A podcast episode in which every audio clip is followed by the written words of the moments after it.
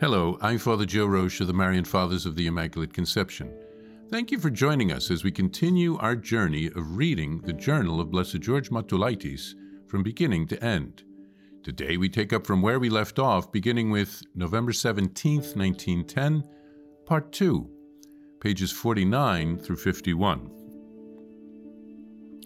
November 17, 1910, Part 2.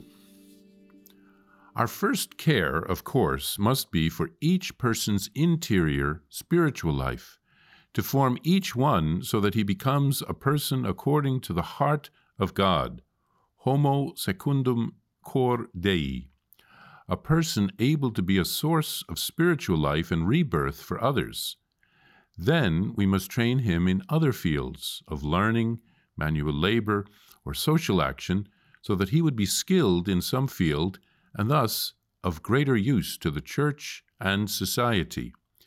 In that way, he would be able to use his natural gifts and talents, exercised through his own hard work, in the service of God and man. Having perfected these natural gifts by education and training, so that a person would not be inferior to non believers or even to believers who have not especially dedicated themselves to God, but would even surpass them in making use of these gifts as effectively as possible. He could then attract others to God and to the Church. Therefore, we should never begrudge either the time, personnel, or funds to train and educate those whom Providence may send us so that they will be well prepared for useful work in the Church and society. For the time being, it is better to let some fields lie fallow here and there than to send out unprepared and insufficiently trained people. It is better to have fewer workers, but true and good ones, who will do the work properly so that it need not be done over again. In this respect, superiors must have enough wisdom and patience when they see vast fields lying barren and untilled when they contemplate how much there is to do and how few workers there are, not to send out untrained and unprepared workers prematurely. They must be patient and wait until their charges are fully mature and ready for the task.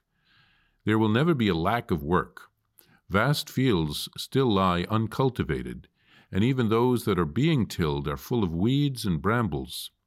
And even the necessary funds will not be hard to raise. God provides for those who truly serve Him, if only we have good, capable people. And so we must make every effort to form, teach, and train the people we need. Then, when they have been assigned to their mission, we must see that they have time to continue both their spiritual and their professional development. The principles of perfection should be the universal principle of our life. It not only applies to our personal and to our spiritual life and the development, but also to our professional and apostolic life, to everything we do to serve the Church. May Christ Himself be our example, for He did all things well. See Mark chapter 7 verse 37. We should be careful not to jump into any task too soon, but once we have undertaken something, let us try to do it as well as we can. Grant, Lord, that having renounced myself completely, I may become totally immersed in you and your holy will. I feel strongly that a person can attain the true freedom of the children of God only when he has discarded the old skin of self love and covered himself with the garment of the Spirit of Christ and of His grace. When a person has truly renounced himself, the world, and the evil spirit, then can he begin to enter into and immerse himself in God. When in spirit he has discarded his own corrupt body and his tiny earthly abode, then can he rise up to live in God's own dwelling place. How clear his mind becomes, then, how free his spirit, how open and expansive his heart.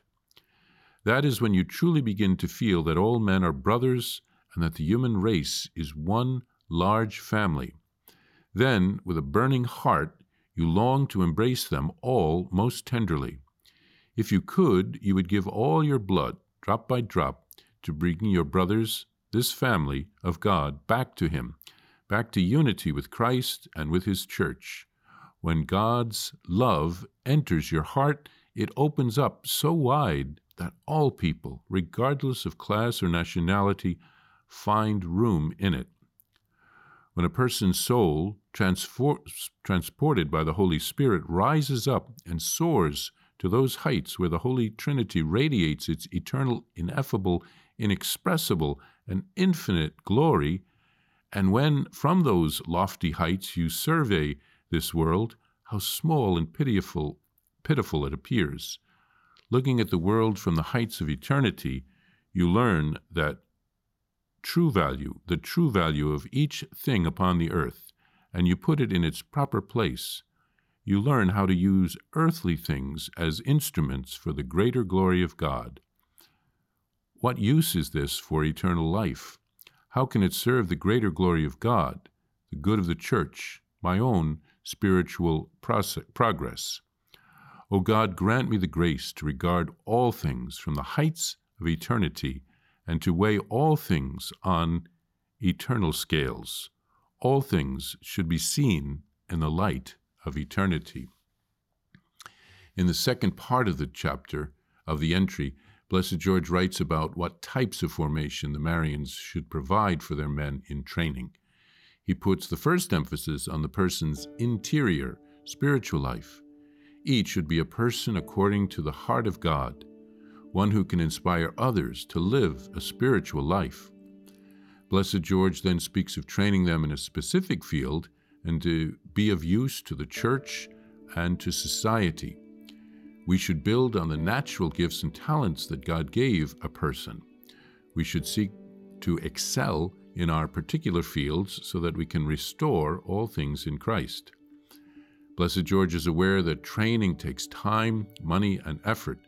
It is an investment in the future of the congregation and of the church, so we should make it a priority. He doesn't want to send anyone who is unprepared into the vineyard of the Lord who will make a mess that needs to be repaired. We must patiently prepare our men and not try to do too much too quickly. We want to follow the example of Christ. He took the time to train his apostles before sending them out on mission. Blessed George prays that he can renounce himself, put off his old sinful self, and become ever more like Christ. Christ will make us new creations and enlighten us so that we can see clearly what needs to be done. And Blessed George speaks of seeing all people as our brothers and our sisters in Christ.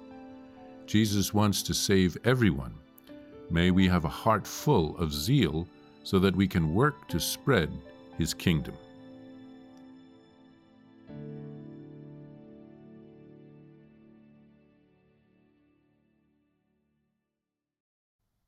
Need a miracle? Here's a prayer for a special grace through the intercession of Blessed George, which has received ecclesiastical approval. In the name of the Father, and of the Son, and of the Holy Spirit, Amen. O God, our Lord and Father, you surround us always by your care. Receive our humble petition, and through the intercession of Blessed George, who suffered so much for your glory and for the increase of your kingdom here on earth, grant me the grace, and here mention your intention, for which I ask you with confidence, promising to live from now on with greater fidelity to your commandments. Amen. Our Father, who art in heaven, hallowed be thy name. Thy kingdom come, thy will be done, on earth as it is in heaven. Give us this day our daily bread, and forgive us our trespasses as we forgive those who trespass against us. And lead us not into temptation, but deliver us from evil. Amen. Hail Mary, full of grace, the Lord is with thee. Blessed art thou among women, and blessed is the fruit of thy womb, Jesus. Holy Mary, Mother of God, pray for us sinners, now and at the hour of our death. Amen. Glory be to the Father, and to the Son, and to the Holy Spirit as it was in the beginning, is now, and ever shall be, world without end. Amen. To receive a Blessed George prayer card or to report graces received through the intercession of Blessed George, please visit us at thedivinemercy.org slash journal. That's thedivinemercy.org slash journal. Blessed George, pray for us. Jesus, I trust in you. Please follow or subscribe to this podcast to receive the latest episodes and updates. If you have been blessed by this podcast, I invite you to leave a review. Reviews greatly improve our podcast ranking and will help spread this podcast to other people throughout the world. Thank you, and God bless you. Are you a Marian helper? Join our Spiritual Benefit Society and start sharing in the graces of all the daily masses, prayers, and good works of Marian priests and brothers all over the world. Sign up is free and easy. Simply visit micprayers.org. That's micprayers.org. Thank you, and God bless you.